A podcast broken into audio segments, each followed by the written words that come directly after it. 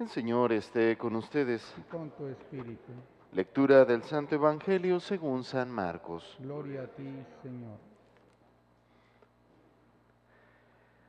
En aquel tiempo, al salir Jesús de la sinagoga, fue con Santiago y Juan a casa de Simón y Andrés. La suegra de Simón estaba en cama, con fiebre, y enseguida le avisaron a Jesús. Él se le acercó y tomándola de la mano, la levantó. En ese momento se le quitó la fiebre y se puso a servirles. Al atardecer, cuando el sol se ponía, le llevaron a todos los enfermos y poseídos del demonio, y todo el pueblo se apiñó junto a la puerta. Curó a muchos enfermos de diversos males y expulsó a muchos demonios, pero no dejó que los demonios hablaran porque sabían quién era él. De madrugada, cuando todavía estaba muy oscuro, Jesús se levantó, salió y se fue a un lugar solitario, donde se puso a orar. Simón y sus compañeros lo fueron a buscar y al encontrarlo le dijeron, «Todos te andan buscando». Él les dijo, «Vamos a los pueblos cercanos para predicar también allá el Evangelio, pues para eso he venido». Y recorrió toda Galilea, predicando en las sinagogas y expulsando a los demonios. Bueno, hermanos, continuamos nuestro caminar. Recordarán ustedes cómo iniciamos este nuevo este, eh, tiempo ordinario, escuchando a el libro del profeta Samuel. Y bueno, ciertamente estos días estuvimos escuchando lo que fue, podríamos decir, el génesis de, eh, de su llamado a la vocación a la vida. Bueno, y hoy eh, escuchamos, podríamos decir, el llamado a su vocación a la vida ministerial. En este caso y específicamente escuchamos cómo, estando Samuel, este, eh, dice en la noche, este, solamente con la lámpara encendida del templo de Dios, escuchó una voz que le decía, Samuel, Samuel. Ciertamente es bastante significativo ver este llamado que se presenta varias veces, en el cual es la voz de Dios, pues prácticamente, como dice el pasaje, él no lo conocía.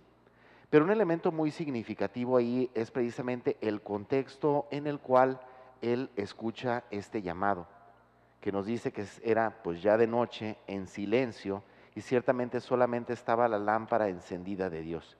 Estos signos como tal nos reflejan un momento o la búsqueda de un momento de paz, de silencio, de tranquilidad para dialogar con Dios.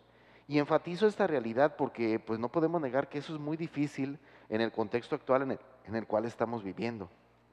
Vivimos prácticamente en una época del ruido, ¿verdad?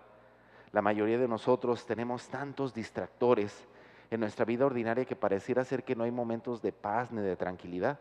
Incluso cuántos de nosotros a veces en la noche, ya para dormirnos, ahí estamos pegados a nuestros celulares viendo mensajes y todo eso. A veces me llama la atención que ya muy de madrugada empieza a sonar mi celular, ¿verdad?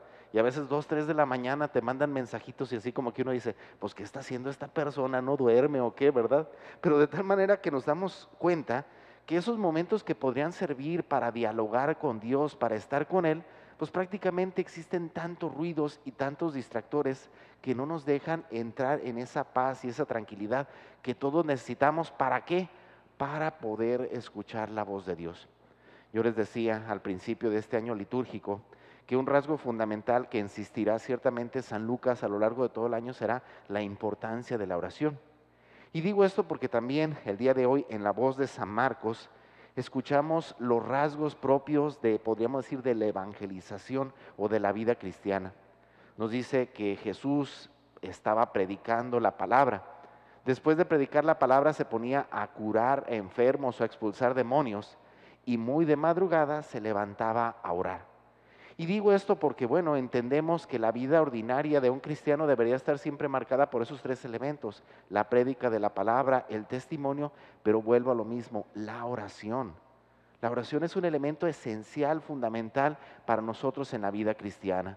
Por ello, hermanos, en este día quisiera invitarlos a que buscáramos a lo largo de este año hacer un compromiso para con Dios, de reservar ciertos momentos para poder platicar con Él, para poder dialogar con Él, para poder en medio del silencio, al igual que Samuel, escuchar la voz del Señor y con ello poder dar un buen testimonio, poder dar respuesta a esta vida cristiana.